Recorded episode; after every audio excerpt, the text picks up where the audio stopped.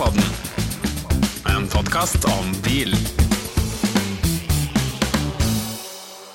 Nå bare setter vi i gang med en ny sesong av Brompodden. Og Benny, første episode, hva er det vi skal snakke om i dag? Vi skal bl.a. snakke om at eh, Sylvi Listhaug har kjøpt seg en ny bil.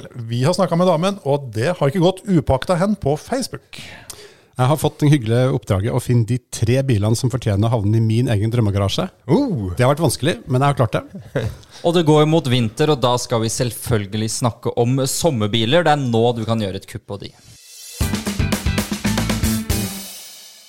Det er altså helt fantastisk å være tilbake i Brompodden studio. Vi har jo snakka litt om dette her hele gjengen, om at vi har savna å kunne liksom få snakke litt om hva som har skjedd i bilverden siden sist. Og det som også er litt morsomt, syns jeg, da, det er ikke bare vi som har savna det. Altså Mange lyttere har savna oss, og det er jo hyggelig. Det er veldig hyggelig. Og vi som er i studio for eventuelt nye lyttere, det er da Mats Brustad. Hallo, Mats. Hei sann, hei sann. Og så er det Knut Skogstad, redaktør. Hallo. Hallo?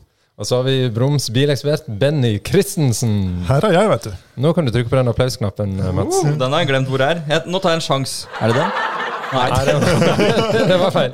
Men du, du, du glemte, det, glemte jo deg sjøl da, Vegard. Ja, jeg kom aldri så langt. Nå kunne jeg tatt den. Nå kunne jeg ta den. Vegard Møller Johnsen heter jeg, og eh, vi er klar til å servere masse bilprat utover eh, høsten, så dette skal bli kjempebra. Og aller først så må vi jo snakke om hva som har skjedd siden sist. Og det er jo en stund siden, så vi har satt av to timer nå til å snakke litt om uh, hva som har skjedd siden sist. To timer hver. Ja, Ja, to timer. jeg, trodde, jeg trodde egentlig det var to døgn. Jeg har forberedt meg masse. Ja, jeg òg. Og Mats, det som er mest spesielt for deg, det, vi snakka om dette her før helga, at du kom til å gå inn i en litt spesiell helg. Det var den siste løpet ditt i crosskart. Ja. Og crosskart, det, du liker å si at det er en slags liten sånn rallybil... eh, Rallycross i miniatyr, ja. ja. Stemmer. Så det er uh, små Eller en forvokst gokart. Med fjæring og veltebur, og som går skikkelig fælt. Ja.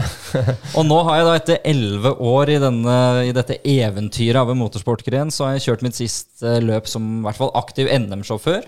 Så det har jo vært en berg-og-dal-bane uten like, da. Med både action og spenning, og ikke minst eh, overraskende mye vemod. Ja. Dette har jo vært en eh, stor del av både hele livet mitt og ikke minst pappa. Så vi har lagt ned masse tid og ressurser i dette her. Så. Men um, vi har jo snakka litt om dette, her, Mats, når vi er jo på opptak og jobber sammen. Mm. Du har gleda deg litt til å kalle det legge opp, men blei ble det litt, eh, ble det litt eh, nedtur? Ja, faktisk. Én ting er at nå gikk jo resultatet heldigvis ganske godt. Så da har du i hvert fall ikke lyst til å sette kjøreskoa på hylla. Og så er det igjen hver gang du kommer på løp og kjenner på det kick av å kjøre adrenalinet som renner gjennom kroppen. Det er sånn, Du har jo aldri lyst til å gi deg. Men det er som du sier, det skal bli godt å nyte et par somre framover med ja, litt mer tid. Tid til å reise og ha litt flere Men det er jo ingenting som hindrer å kjøre et løp eller to heller. Kan vel avsløre med en gang at det blir nok et par gjesteopptredener, ja. Men uh, som kall det aktiv sjåfør, så er det kapittelet avslutta. Du jakter ikke NM-gull mer. Nei, dessverre. Nei, men det er bra, det. Vi, eh, jeg burde sikkert gjort som deg og lagt fotballskoene på hylla, men jeg driver fortsatt og løper rundt i sjette divisjon og sliter meg ut. Og, ja. Sjette divisjon da? Nå er det sjette, ja. Så det går bare én vei.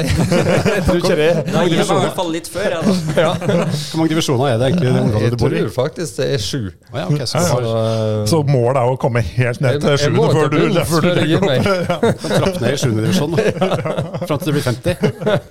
Ellers er det sånn sjuerfotball og sånt da, for voksne. Det, jeg vet ikke om det går an. Det finnes faktisk gåfotball for voksne. Gåfotball, ja. Der, nå snakker vi. Med rullestol. Så da har jeg mange aktive år igjen. Det er veldig godt å høre, Knut. Kanskje vi skal starte et bedriftslag Nei, i motorsport? Da, da skal jeg ikke legge Ja, det er noe annet. Men eh, Knut, fortell hva har skjedd på din kant? Jo, jeg har hatt en eh, bilsommer med litt sånn store kontraster. Jeg har altså kjørt en Volkswagen Up tre uker i Portugal.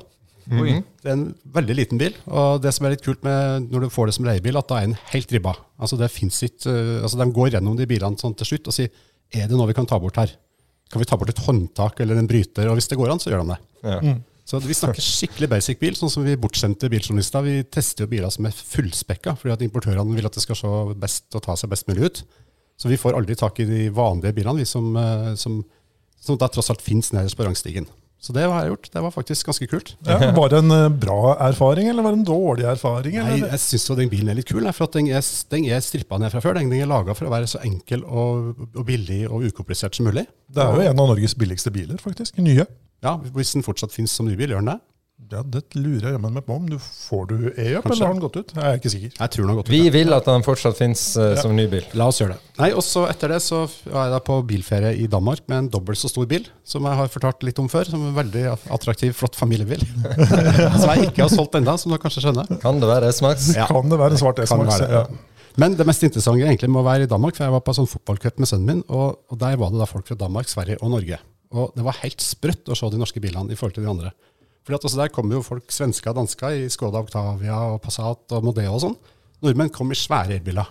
Så det, og det var ingen andre enn norskregistrerte sånne elbiler i Danmark. Så jeg tenker For de lokale her må det være kjemperart. Men tenk Norge en, Det var som å komme til USA for oss for 20 år siden. Så jeg Oi, så mye kule biler. Norge er jo nesten Dubai vet du, når det gjelder bil, eh, bilstandarden. Ja, så helt ekstremt kontrast, altså. Tøft. Så skal du ikke merkes i utlandet, så ikke reis på tur med Tesla Model X eller en eller annen kinesisk elbil som ingen har sett før. Hongqi i Danmark. Den, altså der, der har du plutselig Danmarks høyeste punkt bare med bilen. Ja, ja, Den er jo høyere enn Himmelbjerget. Så Men, eh, men Benny, hva har du gjort siden sist? jeg har gjort eh, veldig mye, men eh, hvis vi ser litt eh, ikke altfor langt tilbake, så gjorde jeg noe som uh, gjorde litt inntrykk på meg. Uh, jeg har testa en en av Norges fineste Volvo 240. Ja. Urestaurert, helt original, og vi har lagd en uh, bruktbiltest på den, for vi er i gang med å lage en ny sesong med bruktbiltester. Og nå kommer det altså test av bl.a. Volvo 240. Og mens vi snakker om Volvo, så kan vi også avsløre at nå legger vi aller, aller siste hånd på årets utgave av magasinet Volvo Klassiker. Fantastisk. Det vet jeg det er mange som gleder seg til å få. Ja, Jeg gleder meg sjøl til å se det ferdig. Du gleder deg til å bli ferdig? Jeg har, jeg har, jeg har allerede lest det, altså. Men Vegard, du skal ikke snakke om biler du har kjøpt. Hva skal du snakke om da? Snakke om altså- biler han har solgt, kanskje? Ja, det kan jeg gjøre. Nei, jeg tenkte at det, altså, det har jo skjedd masse siden forrige gang vi hadde podkastopptak. Det aller viktigste skjedde i går kveld. da jeg så eh, den siste episoden av Grand Tour, som var eh, den i Norge blant annet og kjørte rallybiler. Det har vært en skikkelig snakkis. Det er det mange som snakker om. Ja, det er en kul episode òg. Og de har jo eh, kjørt da i Norge, Sverige og Finland. Og kjørt Mitsubishi Evo 8 og Subaru Impresa VRX. Og en ikke-rallybil, Audi RS4 B7. Den med V8-motor, mm. sugemotor. Og det som jeg tenkte jeg skulle nevne for dere, da For det bringer på banen et spørsmål som har plaga menneskeheten helt siden tidenes morgen. Er det kult eller er det ikke kult med racingdekor dekor på biler som går på vanlig vei? For de folierte jo med denne her Martini-stylingen på eh, Subaruen og Audi Quattro sin rallyfolie på, eh, på Audien. Tøft eller ikke tøft, Benny? Eh, Jeg syns at det er tøft. Det kommer litt an på, på bilen og måten du folierer den på, men jeg mener har du en f.eks. en Porsche, så er det aldri feil å foliere den i klassisk Martini-dekor, f.eks. Det du uh, egentlig spør om, Vegard, er jo om du får aksept fra oss kolleger til å folere din egen bil. Jeg fikk umiddelbart lyst på å ha for Martini-folie på bilen min. Men uh, Knut, skal du ha Martini-folie på S-Maxen med det første? Nei, Jeg syns egentlig at jeg har det, men samtidig så ja, de, de bilene du drar fram nå, så syns jeg det er litt kult. Så jeg, Inkluderte det BMW M6 Grand Coupé? ja, hva skal vi si om det, Mats? Jo, jeg tenker du bor i Vikersund. Kjør på, du snakker dialekt. Det er ikke noe spørsmål. Jeg er veldig usikker på om dere sier dette for at jeg skal drite meg ut, eller fordi at dere faktisk Det kan vi få tygge litt på. Ja, men jeg jeg syns faktisk at, at det er kult. altså Litt sånn retro-dekor på, på en kul bil. altså Det passer jo ikke like godt på alle. Nei. Det gjør det ikke. Eh, og, jeg at, eh, og jeg tenker jo også at hvis du har et bilmerke med racinghistorie, så blir det jo på en måte en slags hyllest til eh, svunne tider og, og svunnen storhet. da. Jeg, klem på, Vegard. Ja, jeg mener det. Kjøp, Ja. kjøp klistremerke og tapp et selv bilen din. Altså, jeg tenker, hvis du har en Ford Mustang med, med bensinmotor, da er det vær så god å gjøre det. Men hvis du har en Mach E, da syns jeg det blir litt Ikke Ja, bare litt, da syns jeg det blir veldig er- feil. Ja, men jeg, Det så en god, jeg så en Gulf-painta Mach E her, og den syns jeg faktisk var ganske kul. Og den er jo litt sånn turkis i Den har vært på utgangspunktet. Bromma, skjønner jeg. Jo, det kan hende. Ja, det, Men der er sånn. sett ja. Du sette den. Kanskje jeg skrev saken. Nei, men eh, Denne debatten er ikke ferdig, men eh, vi hører gjerne fra leserne våre òg. Hvis de har lyst til å fortelle oss om eh, det er kult eller ikke kult å ha racingdekor på bilene, så sender de en e-post til Benny?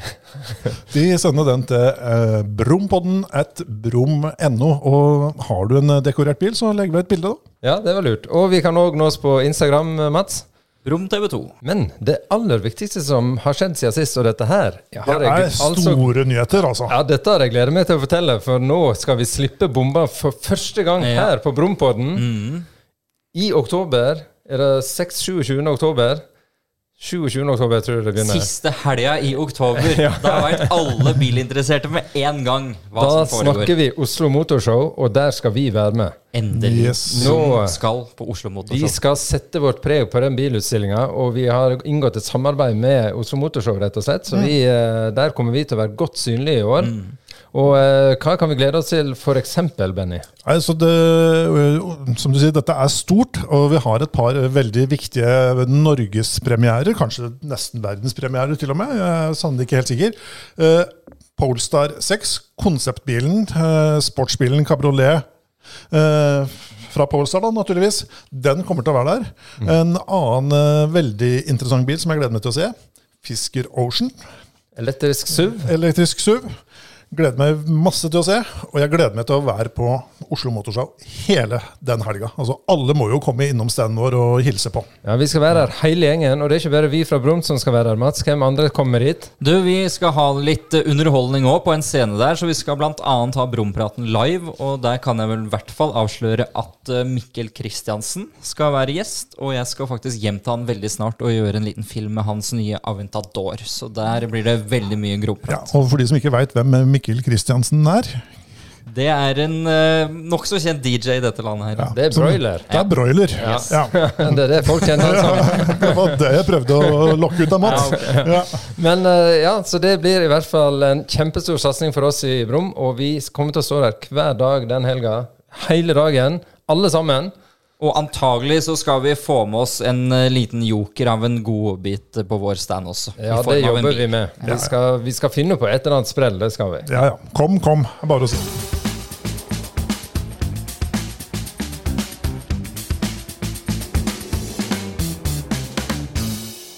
Og neste post på programmet i første episode, det er Bruktbildunden. En gammel klassiker av en eh, Brumpodden-spalte.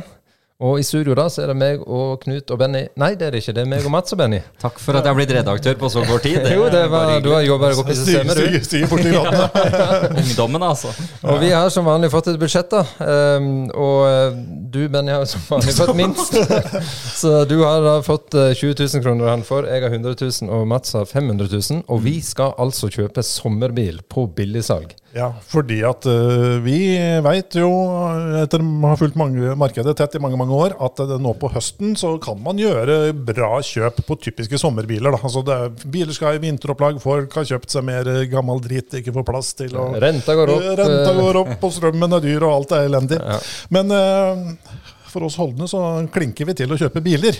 Ja. Og jeg er jo den mest holdne av alle. Jeg altså fikk jo da tildelt skarve 20 000 kroner, og tenkte at sommerbil, ja ok, det er visst sikkert en kabriolet. Og så dura jo inn på Finn da, for å se hva får jeg av kabriolet for 20 000 kroner. Og det er rett og slett ikke en dritt. Det er, det er bare søppel. Ja, det var ja, ingenting. Altså, det fins jo biler der, men eh, det var ikke noe jeg ville ha. Så måtte jeg begynne å tenke litt alternativt. da. Mm. Jeg er jo sånn sammenskrudd at jeg syns jo egentlig biler med tak er aller finest. Så det jeg fant, og som fenga interesse hos meg, det var Nå må dere holde dere fast, for dette er gammelt og sært. Peugeot 205 GT. Altså ikke GTI. Ikke- Nei. Det får du ikke til den prisen, men en GT. Og den fikk du òg i en helt forferdelig kabrioletutgave, den der 205-en. Ja, den er ikke forferdelig, Vegard. Jo. Dette, dette må vi prate om. Denne. Bilen er forferdelig. Kan jeg bare Nei, skyte inn kupeen. Jo, men den GT-en Jeg hadde en lærer på barneskolen. Hun røyka så sjukt mye. Og det eneste jeg husker, er at hun kjørte en sånn bil. Den var egentlig hvit, fikk jeg fortalt. Men hun røyka så jævlig at hele bilen var gul, både innvendig og utvendig. Ja, ja. Det er det jeg forbinder med den. Men uh, uansett, da. Uh, hos uh, LNR uh, Youngtimers på Dal så står det en sånn bil til 19 900 kroner. Og det er jo ganske billig. Bilen ser eh, ja, ikke fin ut, for du får ikke fin bil til 20 000, men den ser skapelig ut. Men grunnen til at den er så billig, er at eh, de har skrevet i annonsen at forgassere må justeres. Eh, og jeg er jo gammel Peugeot-mekaniker. Jeg vet jo at de forgassere de behøver ikke å justeres. Det som har skjedd på de, er en mellomleggsplate i bånn som har løsna, og så dras pakningen inn, og så suger den falsk luft. Stemmer, Så dette skal jeg klare å fikse Akkurat på det jeg skulle til å si. Ja, Ja. Og jeg så på hverandre at dette har vi feil. ja, Så dette skal jeg klare å fikse på, på ti minutter. To nye pakninger, og ta ut skruene og sette dem inn med Loctite, og skru dette godt sammen, så går bilen som ei kule. Vi snakker da om en 1,4 liter på 80 hestekrefter. Så, så som ei kule var kanskje å ta hardt i, da. Men Ja, men husk at denne bilen er liten og lett, og den har to forgassere. Det er litt sånn halvveis eh, fransk kommende klassiker. Ja, ja men, det, men det er det jo faktisk. Altså 205, uansett variant faktisk, så er det jo en uh, klassiker. Ja, jeg syns det. Ja, det er jo det. Ja, jeg er enig. Og hadde det vært GTI-en, altså det er jo en fantastisk bil. Da hadde jeg jo kjøpt den på ordentlig. Ja, faktisk. Ja. Ja, men eh, det der syns jeg var godt jobba, Benny. Jo, takk for det. Og da Jeg velger å ikke kommentere. Ja, det var Håper du på mer, eller? Nei, altså, ja, jeg håper på mer. Jeg håper på mer penger til neste gang. Altså, altså Jeg får 50 000 kroner, så jeg kan kjøpe meg noe som eh, faktisk går. Ja. Men husk at uh, Knut sa at du egentlig skulle få 10 000, så det er bare takket være at jeg dobla budsjettet at du hadde 20. Ja, takk skal du ha, Vegard. Eh, Men jeg fikk jo ikke så hinsides mye penger ute med sjøl heller, da. Nei, men 100 000 du får litt, da. Jeg er spent på hva du har valgt. Ja, 100 000, og det er jo, eh, som jeg sa i sted, Mats, jeg har jo kjøpt meg eh, i hvert fall én bil, kanskje to biler siden forrige opptak vi hadde. Og den ene av dem er jo en sånn 100 000 kroners bil, så jeg har jo egentlig studert 100 000 kroners markedet, men da med utgangspunkt i vinterbil. Ja. Så jeg måtte på en måte begynne helt på nytt nå, da. Men uh, akkurat som som deg, Benny, så tenkte jeg at sommerbil, da skal det være kabriolet. Og det fins en god del kabriolet til 100 000 kroner. Noe er sånn passe, og mye er helt ræva. Den jeg endte opp med, er kanskje i den siste kategorien. Men samtidig, samtidig så har jeg klart å gå en god del under budsjett, som er helt unikt for meg, som jeg aldri gjør ellers. Og um, jeg kan med hånda på hjertet si at det kan hende at jeg hadde kjøpt en sånn bil. Eh, hvis jeg eh, skulle kjøpe cab i Ja. den prisklassen. Ja, etter det siste Det bilkjøpet til Vegard nå, Ja, så vet du at han, eh, han er en splitta personlighet, så dette kan sprike i alle retninger. Ja, Og det jeg endte opp med, 1997-modell som har gått 159 000 km. Aldri sett salt eh, kom importert til Norge nå i, eh, sommer. Alfa Romeo Spider. Ah, ja. ja, Ja. den følger jeg faktisk på, altså. Her gjør du! Ja, Ja, det er kult. Ja. Det der er det jo, og det er, jeg har til og med sjekka i forhold til det du har ment før, Benny. Fordi at du har sagt at eh, den skal du ikke ha V6-motoren på, du skal ha den toliters twin eh, cam-utgaven. For den er lettere, så det er bedre balanse i bilen. Så det har jeg ordna. Det er en sånn twin cam. Eh, 150 S-er. Og det er rød lakk. Ja. Og det er tofarga rødt og svart skinninteriør. Det er manuell gir, og uh, han ser veldig, veldig pen ut, faktisk. ja. ja men uh, kult valg. Det er en sånn en, ja, Mats. Ja. Der har du googla og sett litt på internettet. Og jeg bare står og rister litt på hodet hvis du syns at den ser veldig pen ut. Nei, jeg syns ikke nødvendigvis han er pen, men han har en Kall det utstråling, eller en karakter, da. Ja. Ja. Og det Ja. syns jeg er litt kult. Ja. Eh, og så var det litt morsomt, for jeg sjekka litt hvordan den lå i forhold til andre Alfa Romeo Spider. Og det var tre til. Uh, og begge de to andre, han ene hadde da faktisk hovedbildet sto med panser åpent. og han andre hadde òg et bilde med panser oppe, og at du ser at det er ganske sånn Den motoren var ikke strøken, for å si det sånn, under. Så, eh, men akkurat den som jeg fant, til 79 000, det glemte jeg å si. Godt under budsjett. Uh, den så kjempefin ut teknisk, og alt av sånn dokumentasjon det var jo masse bilder med bøker og ja, den ene nøkkelen etter den andre. Jeg tror det var fire nøkler på den bilen. Så her var liksom alt på stell. da. Ja, Nei, men Ja, ja. jeg syns, Ja, men jeg, jeg oppgaven er løst, i hvert fall. jeg syns det er et kult valg, jeg, altså. Jeg følger Vegard på den. Ja. Mats, Mats, du, 500 Du hadde en halv mill. ja, dette bør være bra. Dette, ikke, for å, ikke for å legge press på det, men dette her det Dette kan du ikke ha skusta bort. Nei, men jeg tror ikke det, altså. godt. Og jeg er faktisk veldig fornøyd med valget selv, fordi det er nettopp som dere har sagt nå, at uh, sommerbil, da tenker man jo kabriolet med en gang. Så jeg søkte først på cab. 450 til 500 000. Og det er nesten ikke kødd, men du får opp tre biler. Det er Mercedes SL. Det er noen enkelte BMW Z-modeller, og så er det litt amerikansk. Og det tenker jeg, nå må vi tenke annerledes. Og jeg er som Benny liker biler best med tak. Så vi skal fly til Japan, og vi skal tilbake til 1993.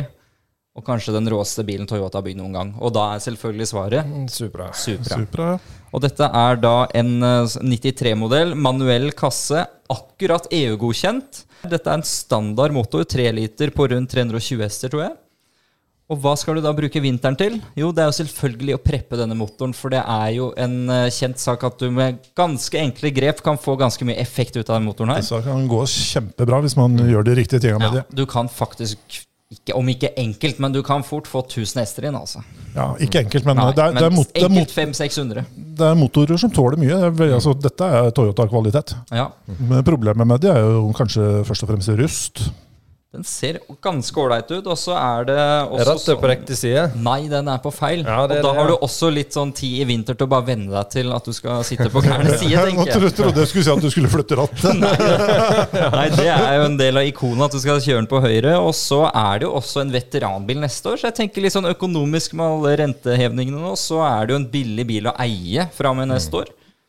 Og så er det jo bare et Og så er det jo veldig riktig å spise nudler da, når du har en sånn bil. å spise en Nudler? nudler, ja. Ja, ja. For å få tydde nok ja liksom, til å holde den. for å liksom virkelig kjøre Østen-temaet fullt ut.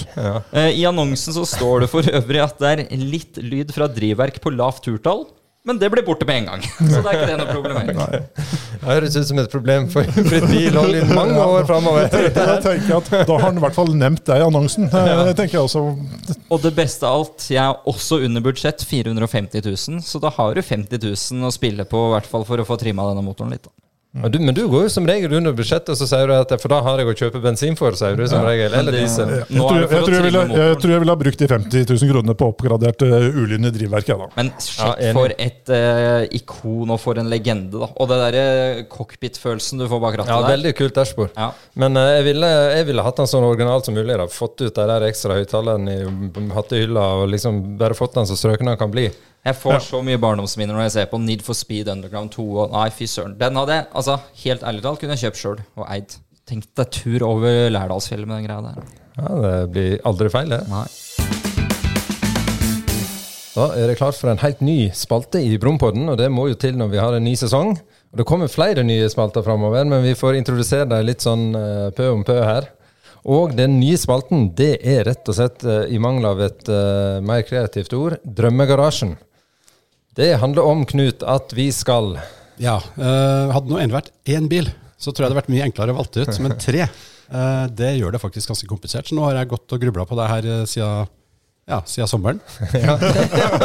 Og enda ikke kommet på noe. Jeg har bytta ut og flytta inn og tenkt at nei, kanskje ikke den og kanskje ikke den. Så det, er- altså det, jeg skjønner, hvis du er rik, da. Hvis du er ordentlig rik, så har du et enkelt liv på noen måter, men jammen har du noen problemer eller utfordringer ellers òg. Ja, og det skal vi prøve å hjelpe folk med, med å komme med våre innspill til, til Drømmegarasjen med tre biler. Og vi må si med en gang at vi ønsker gjerne at våre lesere òg skal dele sine drømmegarasjer. Altså send oss en mail eller send oss en melding om hva dine topp tre biler er, hvis du kan velge helt fritt. Ingen budsjett. Alt er ordna. Ja, men vi har noen bitte små føringer, har vi ikke det? At, at du skal bo der du bor i dag, Ja. og du skal fortsette jobben din. Du har, eh? Du flytter ikke til Monaco og kan tenke at Og får ingen 100 millioner på bok. Nei, du har samme kjipe naboen ved siden av deg som eh, jeg bor fortsatt i Vikersund. Jeg har bare plutselig en tre, trebilsgarasje ut av en annen verden. Men eh, ja, du bor jo i Ås, Knut. Og hva er det du har tenkt å bidra med der til bilflauraen Hva heter det? Floraen. Fauna. Ja. Nei, altså det her er jo vanskelig, da, for at egentlig så skulle jeg hatt fire biler. Eh, jeg tenker at En drømmegarasje skal være en SUV, det skal være en sportsbil, det skal være en kabriolet, og det skal være en bruksbil. Er ikke SUV en bruksbil? På en måte jeg ser den. Altså Det er i hvert fall nærmest, da. Men, Altså, eh, ja, mm. ja, og så har jeg en utfordring til, og det er at eh, altså det, Jeg regner jo med at det her er familien sine biler. da. Eh, og kona mi er lektor, jobber på videregående. Syns innimellom det er litt pinlig når vi har testbiler som koster liksom 1,2-1,5 millioner. Så hvis det der skal fungere i, sånn, i det daglige i nabolaget og bli, med kjøring og sånt, så må vi ha en bil som er, er spiselig, da. Som ikke liksom flasher altfor mye. Nei. Da har du valgt S-Max. Ja, nei, jeg vet, du, jeg, jeg vet hva jeg, altså, Knut er jo litt angofil. Ja. Jeg, jeg, jeg er nesten helt sikker på at han har en engelsk eh, bil i garasjen sin. Eh, nå begynner jeg å tippe før han har sagt noe som helst. Han har en Range Rover. Det er faktisk helt riktig, Benny. Knut og jeg jobba sammen i 16-17 år, så vi begynner å kjenne hverandre bitte lite grann. Altså Den ene bilen som definitivt er der, det er en Range Rover Sport. Den nye. Ja. Den syns jeg ser kjempekul ut. Eh, Jeg har kjørt Range Roveren, som er altså, det er samme bilen, bare at den ser litt uh, mer konservativ ut. Eh, så ja, det står en Range Rover Sport der. Er det den ladbare hybriden, eller er V8? eller? Ja, egentlig et godt spørsmål. Altså, hva, hva ville dere ha valgt? Du hører det jo navnet. Sport. Du V8-er? skal ha V8. Da røyker jo det siste halmstrået for å si at det er politisk korrekt å kjøre ut i. Da. Men, eh, Ja, nei, vi går for det. Vi går for det. Ja, Men det er et godt, godt valg. veldig godt valg. Og så har jeg slått sammen, eh, for det går an, de to altså, jeg, men Det må være en kabriolet. Jeg elsker kabriolet. Jeg har, jeg har hatt uh, to stykker, og det begynner å bli altfor lenge siden. Så det, vi må ha en kabriolet. Og så har jeg funnet, og det er faktisk ikke så enkelt, da, for hvis du skal ha kabriolet og sportsbil i ett Og jeg har, plass til, jeg har to unger, og de skal få lov til å være med på tur, dem òg. Så løsninga på det, og vi er fortsatt i eh, England? Ja. Aston fortsatt Martin? Ja. Ja. Er jeg så forutsigbar? Nei, det ble en DB11. Ja, Med Det er kjempefeil bil, det. Jeg syns ikke du har gjort det så veldig ydmykt foreløpig, egentlig. Nei, men det, altså, det er altså, litt diskré, egentlig. Kanskje ikke en Aston Martin DB11, men eh, nei. Jeg, jeg, jeg så ikke Aston Martin komme. Jeg tenkte, jeg tenkte kanskje han hadde plukka noe Mercedes eller et eller annet sånt noe, men eh, Ja, Men- kunne ha vært det, men altså, jeg, jeg kunne aldri tror jeg hatt en Ferrari eller en Lamborghini. Altså, Kule biler, men det passer på en måte Da tenker jeg det er flaut for meg å komme i. Så det kan jeg rett og slett ikke ha. Så det er bare så det er plassert. Ja, så da, da trenger ikke vi å tippe på det på den siste. Nei, eh, derfor så tenker jeg Aston Martin er jo litt sånn eh, tidløst midt imellom klassisk kult. Eh, Og så kommer vi til fornuften. Og det er rett og slett for at da tenker jeg vi må ha en, en sånn passelig fornuftig familiebil. Det bør nesten være en elbil, eller det bør absolutt være det. Så det jeg har gjort, er helgardert litt. Jeg har lyst til å kjøpe en Volkswagen ID-buss, men ikke nå. For den første som kommer, den er ganske stusslig. Du skal ha sjuseteren med Jeg skal ha seks- eller sjuseteren med bord og kontakter og greier som går fram og tilbake, og som er verdens uh, supereste, kanskje, da, hvis den blir det, familiebil. Ja. Så den, eh, den, og den kan kona mi få kjøre daglig, så kan jeg kjøre. Kan du ta range over den? Du kan ofre deg og ta range over den. Eller Aston Martin. Martin. Ja, men det, det må jeg si, du tenker på omgivelsene. Det, Ja, jeg gjør det. Så, så, eh, så vanskelig var det faktisk å komme fram til det her. Jeg var innom mye forskjellig ennå, men, eh, men cirka der, altså. Og det er jo en utrolig fin øvelse, for det er jo et av, de, vikt- som å si, et av de viktigste valgene i livet. Og her kom det tre på en gang. Ja, og Det som er litt morsomt, er at en tenker at ja, det er bare en podkastsending, og vi skal bare finne tre biler. Men jeg vet jo at i neste episode er det min tur, og jeg har allerede vært lenge i den tenkeboksen for å finne ut hva jeg skal. Så dette her er ting som tar fokus. Du er jo ganske forutsigbar, så det har vi vel, kan vi vel Ja, det. BMW M2, M3, M4. Men uh, ja, vi må gi terningkast. Fort og gærlig, Mats. Fire. Jeg gir fem. Uh, Gi Seks. Ja, Det søren ikke mye om å gjøre. Altså. Det blir en femmer fra meg òg, Knut. Du, du veit kanskje hva, den, hva som mangler for at jeg skal trille Ja, høyere? Ja, og Benny mangler Volvo her. Nei, men du kan ikke gjøre alle til lags, vet du. Nei, Eh, helt men nei, så, takk gutta. Det, det kunne ha vært verre. Og Vi vil gjerne få tilbakemeldinger fra leserne våre, våre og vi på eh, garasjene våre. Så fortell oss hva dere syns.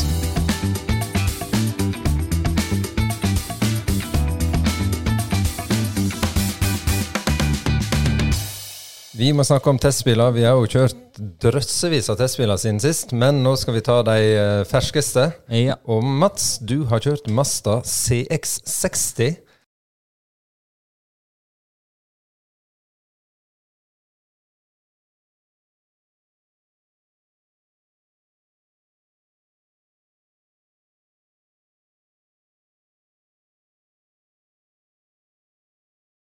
Og Det vi skal gjøre når vi går gjennom testbilene eh, i denne Brum-sesongen, her, det er at vi skal gå kjapt gjennom det beste og det verste, og eventuelt om det er en litt kul fun fact å fortelle.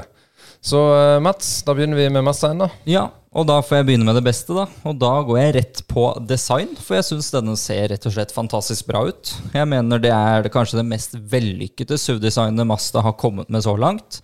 Bilen oser jo premium på utsiden. Har skikkelig sånn pondus, diger grill. Den ser rett og slett ut som en million, spør du meg. Så jeg har ikke så mye å ta den på rent designmessig. Og så syns jeg de har gjort et kult grep som gjør at bilen ser mye større ut enn den er. alle som har kommet bort til meg i perioden, sier 'dæven, så svær'. Det er liksom Er det BMW X7 size? Men sannheten er at vi skal jo mer ned mot X3. Ja. Så det syns jeg er en kult kompliment til Mazda. Eh, Jeg fortsetter på innsiden. Interiøret ser også veldig bra ut. Det er litt nytt og spennende i forhold til hva vi har sett tidligere. Ekte lønnetre. Hvor mange biler er det som serverer det i dag? Det er fun fact. Og så digger jeg at Masta Mazda fortsatt tviholder på fysiske knapper. Deilige, gode knapper å justere temperaturen på. Menyhjul, sånn som vi kjenner til hos BMW. Brukervennlighet i Mazdaen, terningkast 6. Og den tredje tingen jeg vil dra opp på det positive Du har mye krefter, da. Det er tidenes kraftigste Mazda-modell. 327 hester. 0 til 100 5,8 sekunder. Og rett over 60 km elektrisk rekkevidde. Så jeg syns det er eh, gode egenskaper sånn sett. Kan jo kanskje si at bilen kom litt seint. Men så over til det verste. Dessverre, kjøreopplevelsen den er ikke helt som jeg hadde håpa på. Det er klart, nå pirker du litt. Men det er nettopp fordi jeg syns utseendet og sånt appellerer til min premiumfølelse. Men så får du ikke helt det bak rattet. Jeg syns bilen er overraskende stiv over dumper og sånt. Kjenner godt på det. Og så er det noe med den overgangen fra el til fossil drift. Der får du litt lugging. Så den er ikke perfeksjonert. Nei? Vil du vite mer? Ja, et par punkter til? vi har eh, kort eh, Hvis du har litt mer, så kan vi ta det. Ja, Mazda de sier jo at de har utvikla helt nye seter. Beklager igjen, men det er langt fra de beste setene jeg har sittet i. hvert fall. Lite sidestøtte, og du får da følelsen av å sitte oppå og ikke nedi. Ja.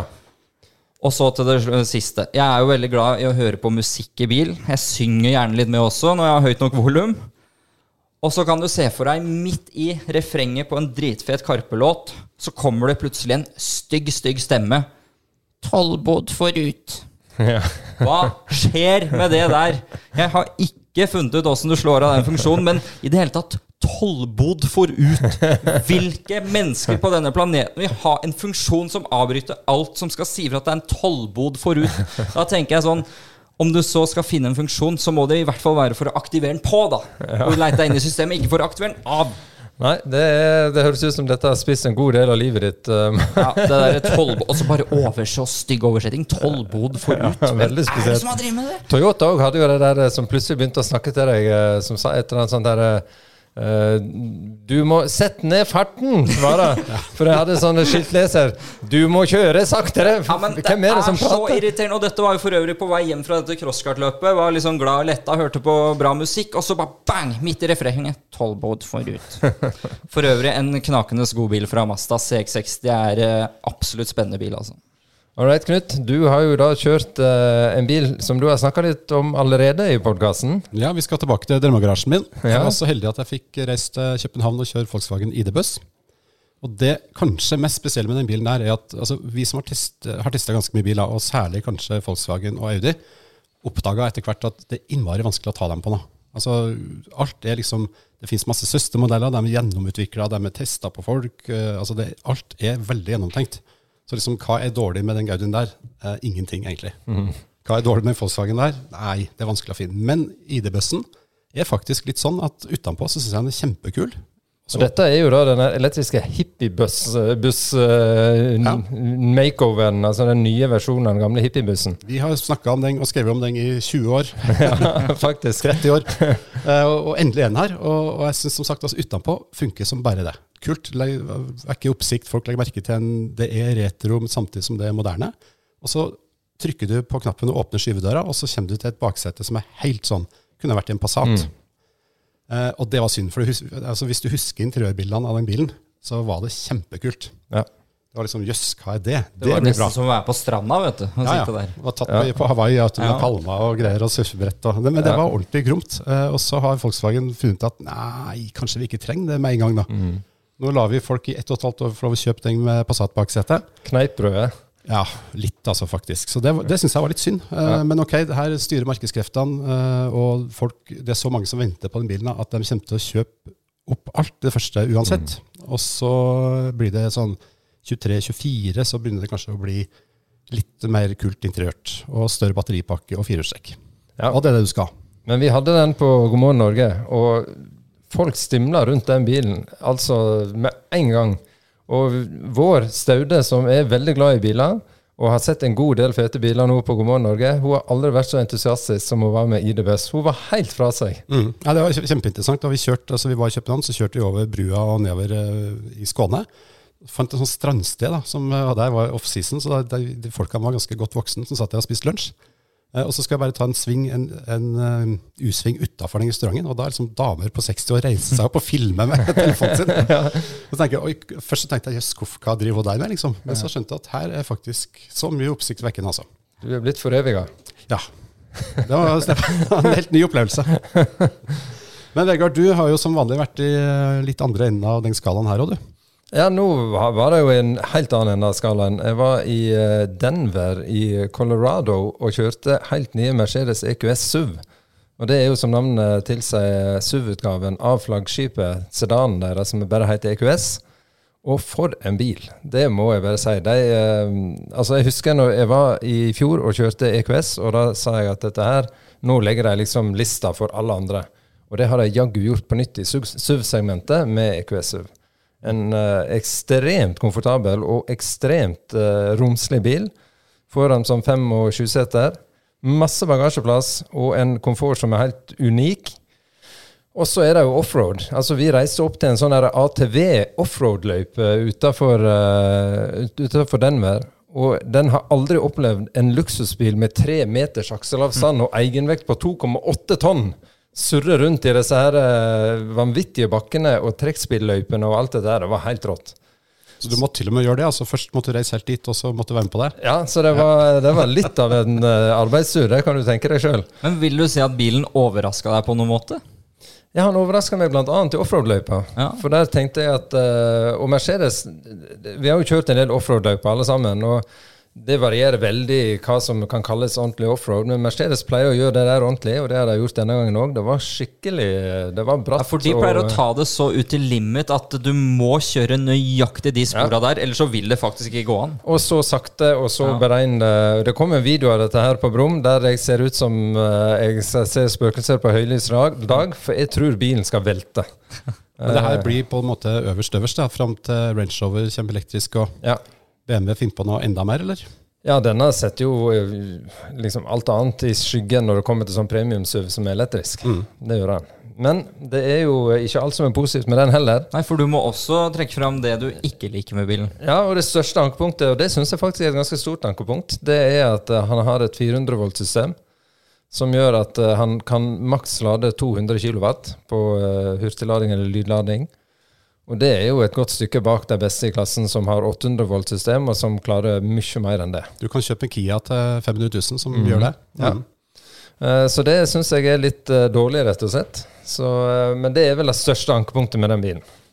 Og prisen, da, for, for enkelte. Ja, Han koster i eh, underkant av 1,2, tror jeg det blir, med avgiftene. Mercedes var jo litt sånn fiffig, for de sendte jo ut prisene sånn som det er nå. Og så skrev de en sånn stjerne, så skrev de fra 1.1 så er det moms på elbil. så da blir den dyrere. Og prisen er selvfølgelig før alt, Ja, ja, ja. alt du må ha utstyr. Nei, ja, til dels kan du si det, men toppmodellen som koster knapt 1,5 der får du den her hyperscreen som vi lagde en sak på her, som koster 75 000. Den er inkludert i prisen på toppmodellen. Så eh, litt får du. Den må du nesten ha når du kjøper den bilen. Ja, det synes jeg. Tenk deg liksom når du, folk setter seg nå du har kjøpt uten Ja, ja, Ja, alle da- veit om den. så, men en eh, veldig hyggelig tur til den med Vara, og en bil som jeg gleder meg til vi skal få se på norske veier. Da har vi kommet til siste spalte, og det er som alltid i helsike, Knut! Nå koker det i kommentarfeltet på Facebook. Og i dag så skal vi fokusere litt på en Brumpraten-sak du lagde, Mats, på Sylvi Listhaug, som uh, har kjøpt seg ny bil. Ja. Uh, hva var poenget i den saken? Nei, altså Sylvi er jo, og hele familien for øvrig, er veldig glad i amerikanske biler. Og de har jo da kjøpt seg en Camaro ZL1 med 6,2 liters V8-motor. Ja, så de har bytta elbilen, har ikke det? da? Jo, de skulle, det var en annen historie. De skulle oh, ja. egentlig inn og kjøpe elbil og endte opp med en diger bensinsuv. Mye moro å, å tenke på der. Ja, og den ble jo selvfølgelig delt eh, på Facebook, den. Ja Blant da. våre 70 000 følgere, og det var ikke mangel på reaksjoner. Jeg må aller først si også at det var utrolig mye. 90% er jo utelukkende positive og heier på Sylvi og sier at dette må bli Norges neste president. Og så er det klart det er noen andre. Norges neste president, president. Det er ganske interessant. Det er- er vel en stund siden vi hadde president i Norge. Men litt ref eh, elbil som endte opp i bensinbeis, så skriver Gustav her Har hørt rykter om at familien Listhaug vurderer å oppgradere fritidsbåten sin fra diesel til dampbåt også. Ja, det går litt sånn motsatt uh, mot strømmen. Eh, Med rumpa inn i framtida. Samme det, framtida kommer, den. Eh, Jeg har eh, en som heter Stei, Stian Johansen, som sier at kult med V8, men det koster jo fort eh, 30-50 kroner mila bare i bensin. Dyr moro, ikke noe for folk flest, mener han. Nei, det er jo ikke noe for folk flest. Altså, Hvis folk flest skulle hatt en uh, var det Camaro med 6,2 liters bensinmotor, så hadde det gått dårlig. Det som også er morsomt, dette er jo en sak som eh, virkelig tok av. Den har nådd over 300 000 mennesker på Facebook og fått masse, masse klikk. Og Oddrun skriver Og dette får spalteplass! Ja, Så spesielt er det blitt i Norge med elbilene. Ja. Ja, ja. Og, men eh, det er jo, altså, hun får mye tommel opp for, eh, for bilvalget sitt. Eh, Men det er jo en her som heter Magne Nord. Han sier at oljeprisen faller og bensinprisen består. Har ikke hørt et pip fra Fremskrittspartiet om dette i den senere tid. Er ikke interessant lenger. Ja, og det er en her som heter Lars Hultin. Han sier at bilen er fin, den, men hva gjør man vel ikke for å få applaus i ekkokammeret? Og det òg er jo et lite poeng. Hun treffer selvfølgelig akkurat der hun skal med den saken. Ja, ja, klart. Ja, men jeg syns det er moro at vi har norske toppolitikere som eh, tør å gå sin egen vei, og så kjøper de den bilen de har størst lidenskap og interesse for. Så det, Ja, det er og vi, vi trenger norske politikere som, som er glad i bil. Ja.